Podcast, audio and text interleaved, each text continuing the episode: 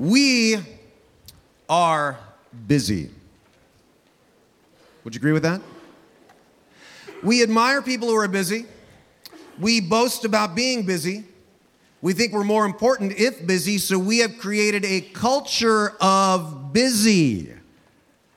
Ask most people how they're doing, and they'll say, busy, so busy, crazy busy. They'll even brag about how their kids are crazy busy. We feel guilty if not busy, to the point where it's hard not to be busy, but we forget there are things we miss when busy. We end up having goals without joy, activity without productivity, a full schedule but empty relationships. Well, the good news is this today's scripture is written to busy people. Would you grab your message notes that look like this as we continue our series, The Seven? That is what we call this brand new message series. We're really starting with week one this week after a preview week last week. It is based on the last book of the Bible, the book of Revelation. We're looking at chapters two and three. And just to get you up to date, if you're joining us for the first time this morning, we are diving deep into the book of Revelation. We're going through the first two chapters, three chapters, verse by verse.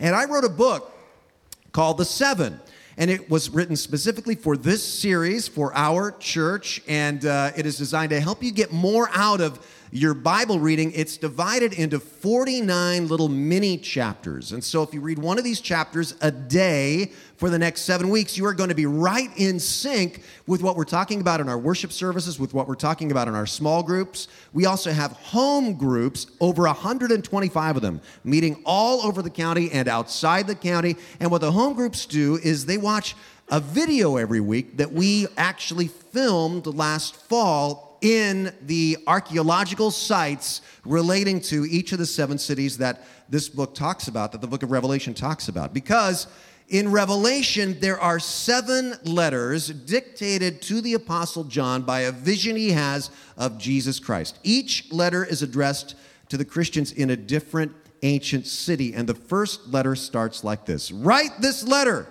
to the angel or messenger of the church in Ephesus. Now, we're going to start by studying the church at Ephesus this morning, but I just want to tell you right now if you want to get into a small group, you can sign up for one outside. If you want to buy a book, you can sign up for it. If you want to get an audiobook, None of the proceeds from these books goes to me. It all goes back to the general fund of the church, and we really encourage you to get into that. Well, since the first letter is addressed to the church in Ephesus, let's go to Ephesus today and let's look at a city profile of Ephesus. The Ephesians had what we would call a brand or a logo.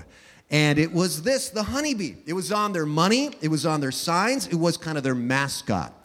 And it's because the Ephesians were as industrious as bees. They were a religious center.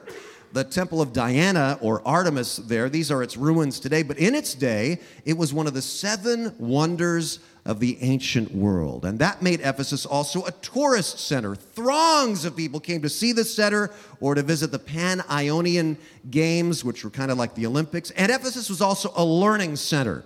Uh, probably the most famous ruin is their library, the Celsus Library. It is still impressive today. This was built in the years following the book of Revelation, but it, its plans were underway then. It's remarkable. It was the second largest library in the world after the Library of Alexandria at that time. And the way they built it, the attention to detail, it's still a marvel today.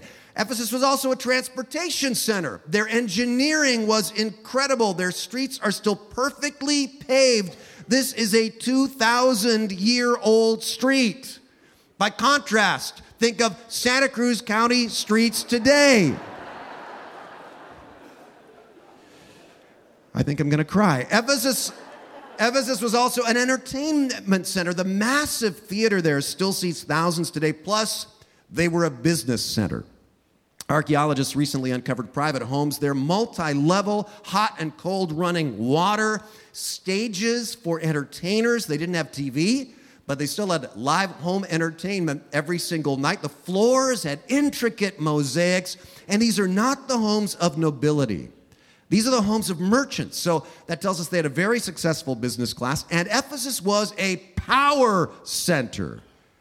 And here's where it got dicey for Christians. We saw last week the Emperor Domitian, the Roman Caesar, at the time the book of Revelation was written, was the first emperor who demanded that he be worshiped as, quote, Lord and God during his lifetime. Sometimes the emperors would be deified after they were dead, but he was the first one to say, Why wait until I'm dead? I want you to worship me right now as Lord and God. Kind of the classic megalomaniac CEO, you know, just like, I am going to be worshiped right now. And so Ephesus uh, bid for the right to build the first and largest temple to the Emperor Domitian. And the base of this massive temple uh, is the only thing that is left standing today, but even that is impressive. It's the size of a football field. In its day, a massive three story temple complex stood here, and everything about it was designed to be intimidating. Archaeologists have found pieces of the massive statue of Domitian that once stood there at the temple, and they actually found the altar itself. This is the very spot where, at the time the book of Revelation was written, people were expected to go at least once a year to this altar and kneel before it and sacrifice something to Caesar as God. That was the place where the possibility for compromise to Christians happened, right there. It's decorated with shields and swords and helmets. These all represented the spoils of war from different conquered armies. And on the altar, the conquered peoples are straining under the weight of these weapons.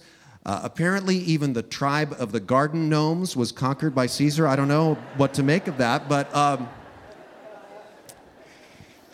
but think of how intimidating all of this must have been to the local Christians, right? And yet the Christians at Ephesus flourished. Partly, I think, because they took on the best aspects, the busy bee aspects of their culture. In fact, the church at Ephesus, they were sort of the poster child for a successful church plant.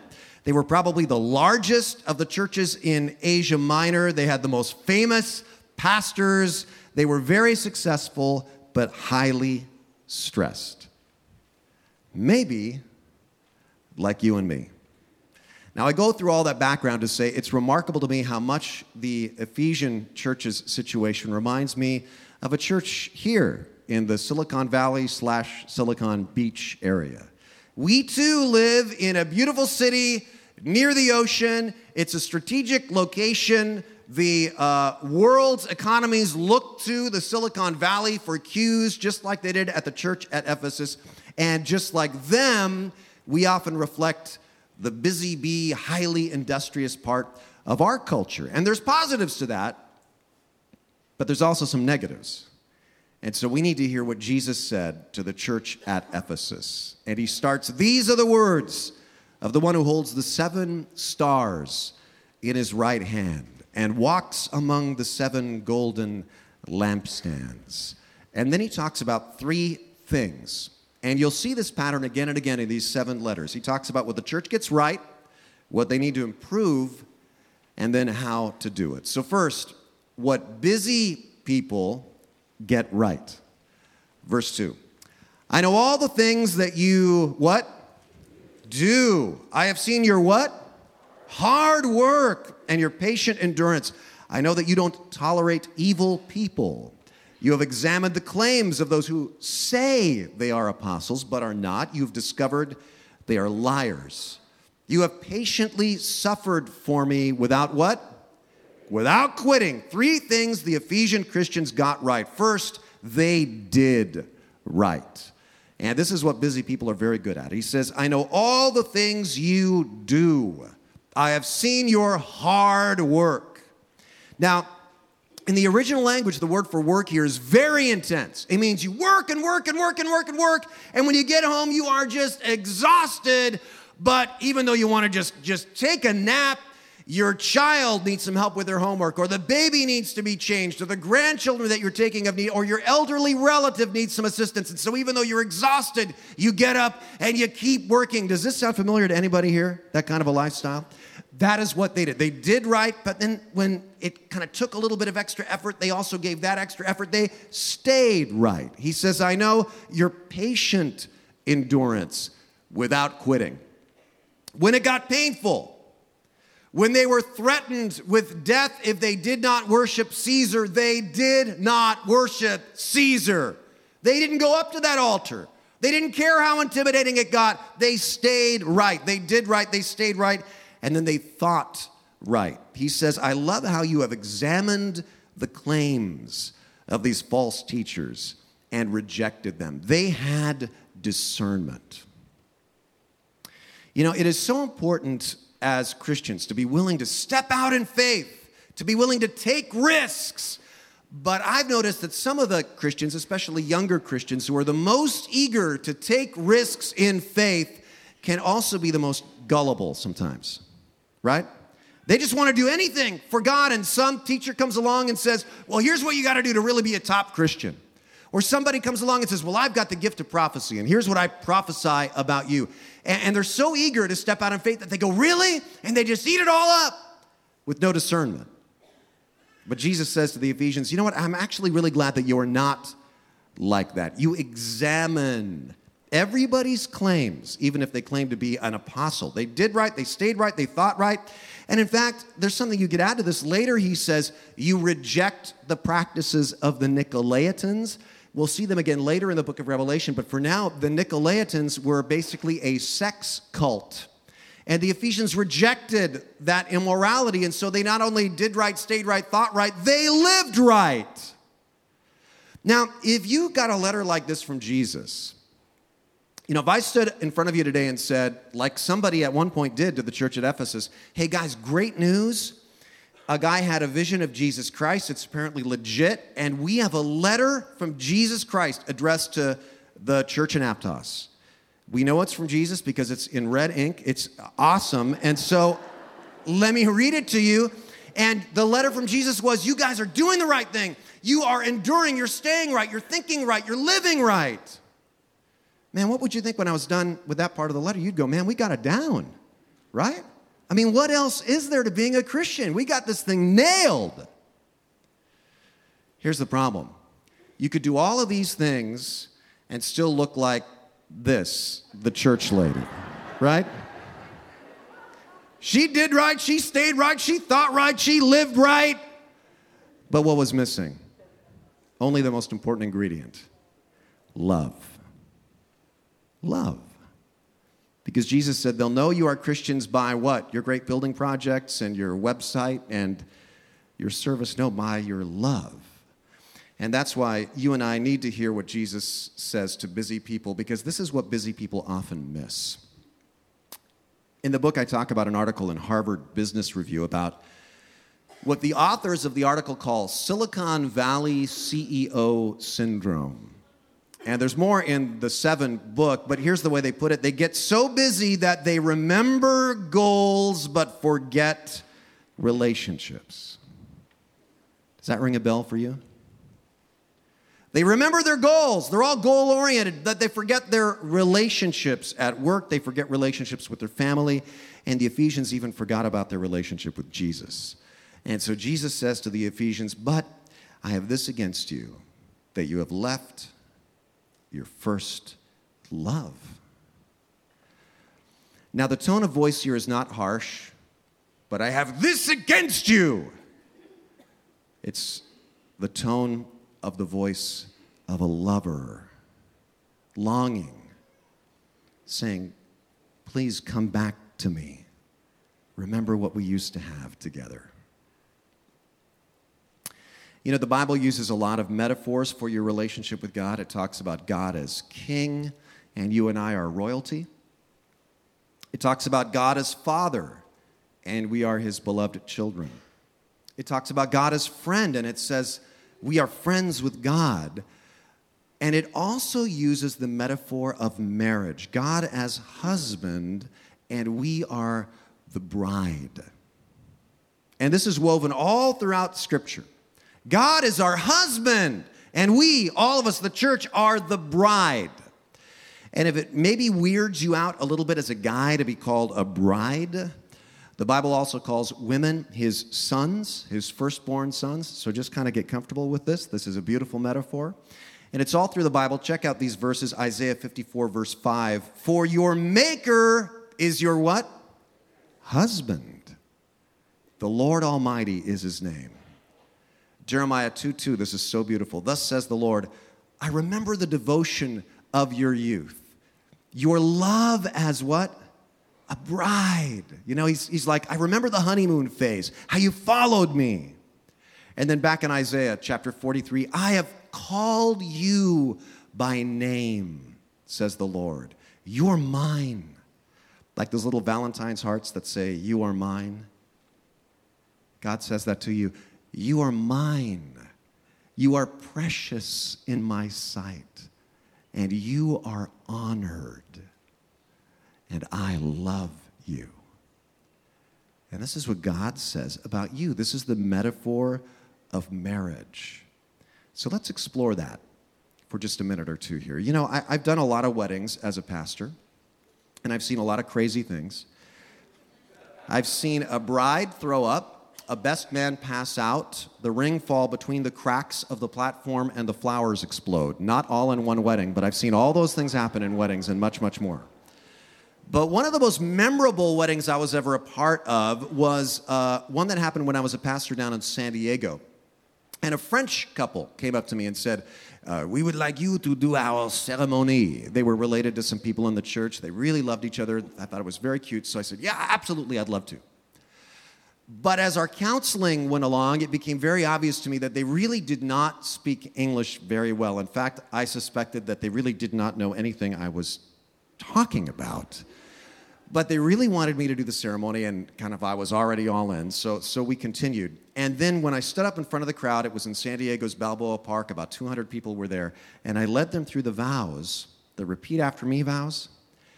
Every time they repeated after me, they got it wrong in front of everybody. Like I said, to love and to cherish. And they said, to love in the church. True story. In sickness and in health, in sickness or else, they said. Uh, to have and to hold, to have until old. They got it wrong, but they were all good things, right? So I kind of figured they got the gist. But the, the problem was that they just kept getting it wrong, and so I got so flustered that I lost my place. And at the end, instead of saying, You may kiss the bride, I just went, Uh, uh, okay, go into your new lives, Frere Jacques. You know, I didn't know what else to say. And they're halfway down the aisle when all of a sudden a little kid, maybe eight or nine years old, leaps to his feet and he points to me and he goes, Hey, you forgot to say you may kiss the bride. And everybody turns to me and then turns to them. And I said, Oh, oh, right, right, right. And I looked at them and I said, Stop, stop, halt, halt, halt. You may kiss each other. They look at me, huh? I said, You know, kiss, kiss, kiss. And so they stopped and they kissed and kissed. and kissed, you know, the French, until finally I had to say, halt, halt, you know, sacre bleu, fini, fini, vite, vite, you know. And everybody applauded, but I thought about it later, and it occurred to me that that ceremony is really an analogy for a lot of marriages, right? In this way. They remember the to do part of the marriage vows till death do us part. But they forget the kiss. And that's what Jesus is saying here to you and me. You've got the to do part of the vows down. I have no doubt you're going to be faithful till death. But you forgot the kiss. You're paying the bills, you're doing the grocery shopping, but let's rekindle the romance. So, how does that look like for you and for me spiritually? Well, uh, think about it this way. My wife and I were brainstorming about this, and she said, Well, Rene, here's the way I picture it. When you first fall in love with a human being, there is wonder, right? Uh, you're just sort of entranced by them. And that happens spiritually too. There's the wonder of God's love leading to a sense of just gratitude and joy. And then there's also what you could call a desire to know. You just want to know this person that you're in love with. You want to hang out with them. You want to be with them all the time. And then there's an eagerness to please, right? You just you just your conversations go like this What do you want to do? I don't know. What do you want to do? And this is true spiritually as well. But we can drift from this. And I've been there many times in my faith where I do the right things, but I forget why. My motivation slowly creeps away from I'm doing these things because of God's amazing love and grace toward me, and it creeps toward I am doing these things so that people will think well of me, or people will think I'm a good pastor, or just out of dry duty. And of course, that's exactly what Jesus criticized the Pharisees about so much, isn't it? Their hearts are far from me, even though their lips honor me. So, how do I get my first love back? Because you know what? All those things that the Ephesians were good at, they did right, they stayed right, they thought right, they lived right. All those, listen, all those things are unsustainable in the long run unless you have the right motivation, unless you have that first love. That's what sustains all the things that they were doing right. They, they needed to still do those things, but they needed the right core motivation for those things to last. So here's what busy people need to hear. And this is also how to restore any lost love. If you need to restore a marriage or a relationship with a, with a child or a friend, the exact same advice applies. And Jesus says three simple words. First, remember. He says, Remember from where you have fallen. Remember the early days. The greatest marriage expert in the United States today, Dr. John Gottman, he says most couples find that recalling their past together recharges their relationship in the here and now. And in fact, he has little questions that he gives to couples to do together. And if you're married, you might want to try this. Things like remember your first date together, talk about it. Talk about what first attracted you to the other person. Remember what your early days in marriage were like. Remember how nobody uh, wanted to end a phone call anytime that you were apart from each other. You know, bye, well, bye. Are you still there? Yes. You know, right? You just all you just wanted to hear each other just breathe, right? He says, Remember your first year of marriage together. Remember how you'd put little post it love notes everywhere in the house. They opened the bread box and there was one, I love you, smiley face, you know. They opened the underwear drawer, I love you, XOXO. And Gottman says when couples remember these things, it, it rekindles something. Well, it works the same with your relationship with Jesus. I put some questions there in your notes, and I'd encourage you to think about these this week, and if you have a chance today, talk about them with some friends. Like, what first attracted you to Jesus Christ?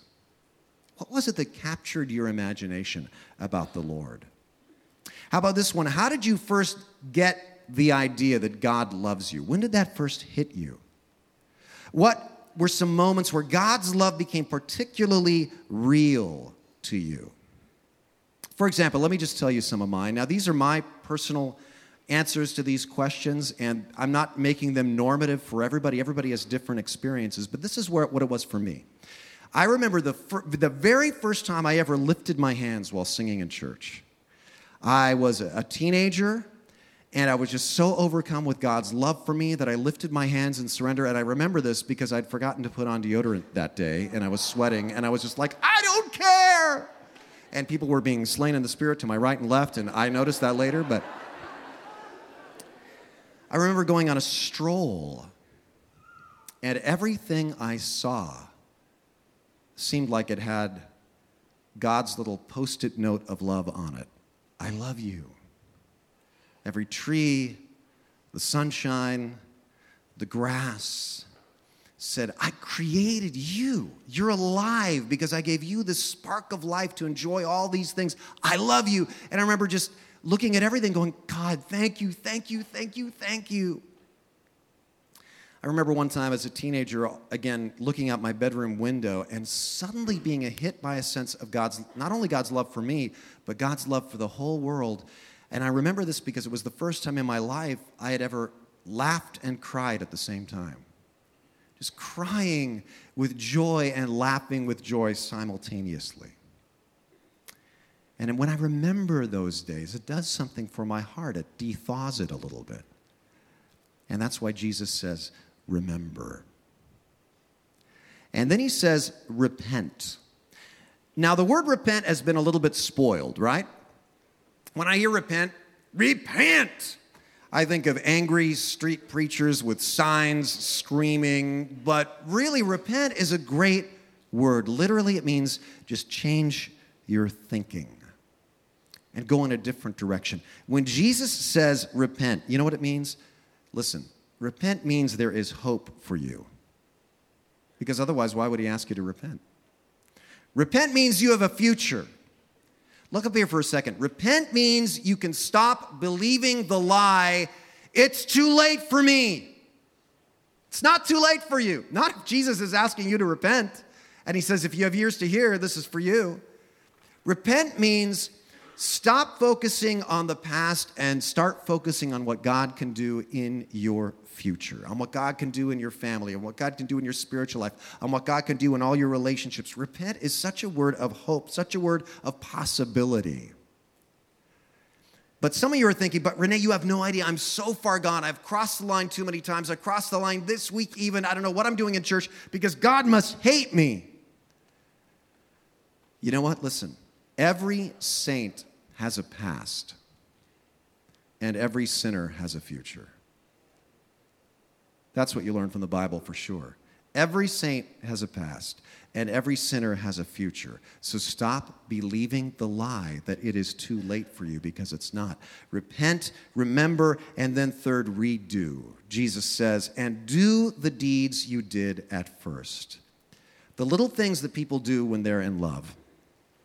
Over on page three, you'll see that marriage expert John Gottman, he says the same thing. He says, Many people think the secret to reconnecting in a marriage is a candlelight dinner or a seaside vacation. But the real secret is to turn toward each other in little ways every day. Some ideas at the end of the day talk about how it went. Cook together, do chores together, or read together, exercise together, play cards together, call or text loving messages, thank each other. He says it doesn't really matter what the thing is. In fact, he says just 15 minutes a day will restore and revive most relationships if it's consistent, if it's daily. And so here's the question for you spiritually What little daily things did you do at the times in your life that you sensed a closeness to God? Again, just for me, I, I remember going on walks and just looking for things to thank God for. To thank God for. You know, by the way, one of the ways that you can tell if your first love is slipping away, one of the little tests, is if your prayer becomes largely petition. God, do this. God, do that. God, please fulfill this prayer request. Nothing wrong with petition, but when you have first love, you tend to say thank you a lot more. So do the things you did at first and say thank you again. I urge you to try this this week. And then Jesus wraps up this letter to the Ephesians by saying, He who has an ear, let him hear what the Spirit says to the churches. You know what? Raise your hand right now if you have at least one ear. Can I just see a show of hands? Go ahead. You see what Jesus is getting at? Like we talked about last week, what he's trying to get around is the tendency of human beings to go, Man, I'm sure glad that this church in Ephesians, in Ephesus, heard this, this message because they needed to hear this. Or, oh man, that dead church down the street really needs to hear this. Or that, that unsmiling person I saw when, that, when I came into church today, I hope they're hearing this. You see, this line is saying, no, if you've got ears, this is for you. You know, don't think about those other people. Just think about how this applies to you. And then Jesus says, There's a great reward. To him who overcomes, I will grant to eat of the tree of life, which is in the paradise of God. Now, there's so much more about the symbolism in this pregnant sentence in your book, especially the symbolism that the phrase tree of life would have meant to the uh, Ephesian church living there in Ephesus. But for now, let me just say this the promise of a meal in paradise foreshadows something the marriage supper of the Lamb. And that's something that the book of Revelation talks about later. It says that one day It'll be like the church is wearing a beautiful white wedding dress. And it'll be like Jesus is the bride. And it'll be a feast like the best wedding reception you've ever been to in your life. What it means to say by that is that's how beautiful you look to Jesus. We as a church look to Jesus like a bride on her wedding day. That's awesome. John Ortberg tells a story about a friend of his who was putting his five year old daughter to bed. And an hour after he tucks her in, he goes back to check on her, and she's still awake to his surprise. So he says, Honey, what are you doing? And she says, Just thinking, Daddy. And he says, Well, what are you thinking about? Oh, I was thinking about how someday I'm going to be a bride. And he starts to get kind of choked up already. And she says, You know, Daddy, I'm going to have a wedding and I'm going to wear a special dress. And Daddy, you will be my prince. Somehow the idea of, of brides and princes and princesses got all, you know, mixed up together in, in her brain. And so he says to her, Well, that is awesome, honey, but I can't be your prince. I'm already mommy's prince. And so she says, Well, then who will be my prince? And he says, Well, maybe it's going to be Brandon, or maybe it's going to be somebody else you know, probably somebody you don't know at all. And he says, in fact, the wisest thing to do when it comes to choosing the prince is let daddy decide, just in all things prince related.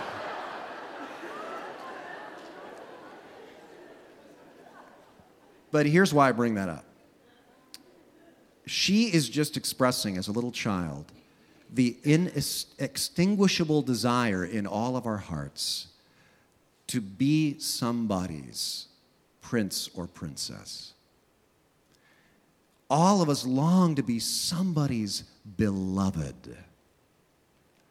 And do you understand what is implied in Christ's plea for us to return to our first love? What's implied here is that you are the beloved of God. He already loves you so much. This is the deepest truth of your identity. You are the beloved of God. You know, I love how in 12 step groups, there's a lot of things I love about 12 step groups. But one of the things I love is that at the beginning, when everybody introduces themselves, they say, Hi, my name is so and so. They say their name, and I'm an alcoholic. And I love that because it's like, let's just get all the pretense out of the way in the introductions.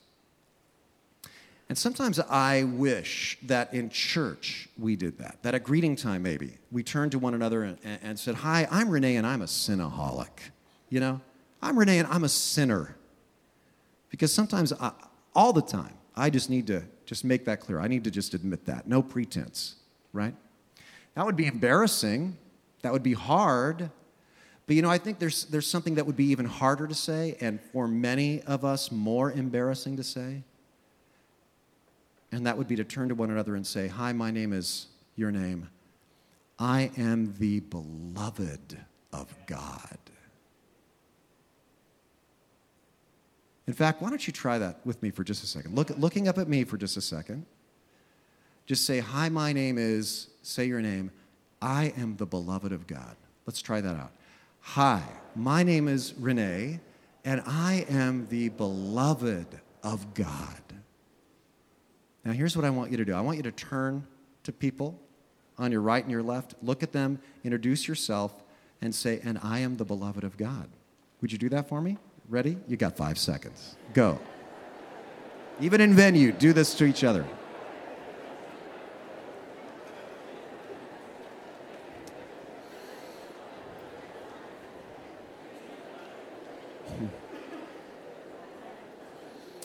Now look, uh, look back up here for just a second. Some of you, as I was watching you, some of you could not do that without smirking. Some of you could not do that without laughing. And some of you couldn't do it without crying. But to you and to me, to busy people, to these busy Ephesians, Jesus is saying, You are my beloved. Why would that be a cure for people too busy for their own good? Because if you know you are the beloved of God, what more do you need to prove? What more do you need to acquire? Who more do you need to impress? What ladder do you really need to climb? What prestige do you need to gain? if you know you are God's beloved. See, this is a key thought here. This isn't just Jesus calling me to love him more, it's Jesus telling me he loves me most. It's Jesus telling me, let's go out again. It's Jesus telling me, you know, you still take my breath away. And the ultimate way Jesus showed his love for you and me is the ultimate way anybody can do that. He gave his life to set you free. And that's what we remember during communion. Let's prepare our hearts for that right now. Would you bow your heads with me?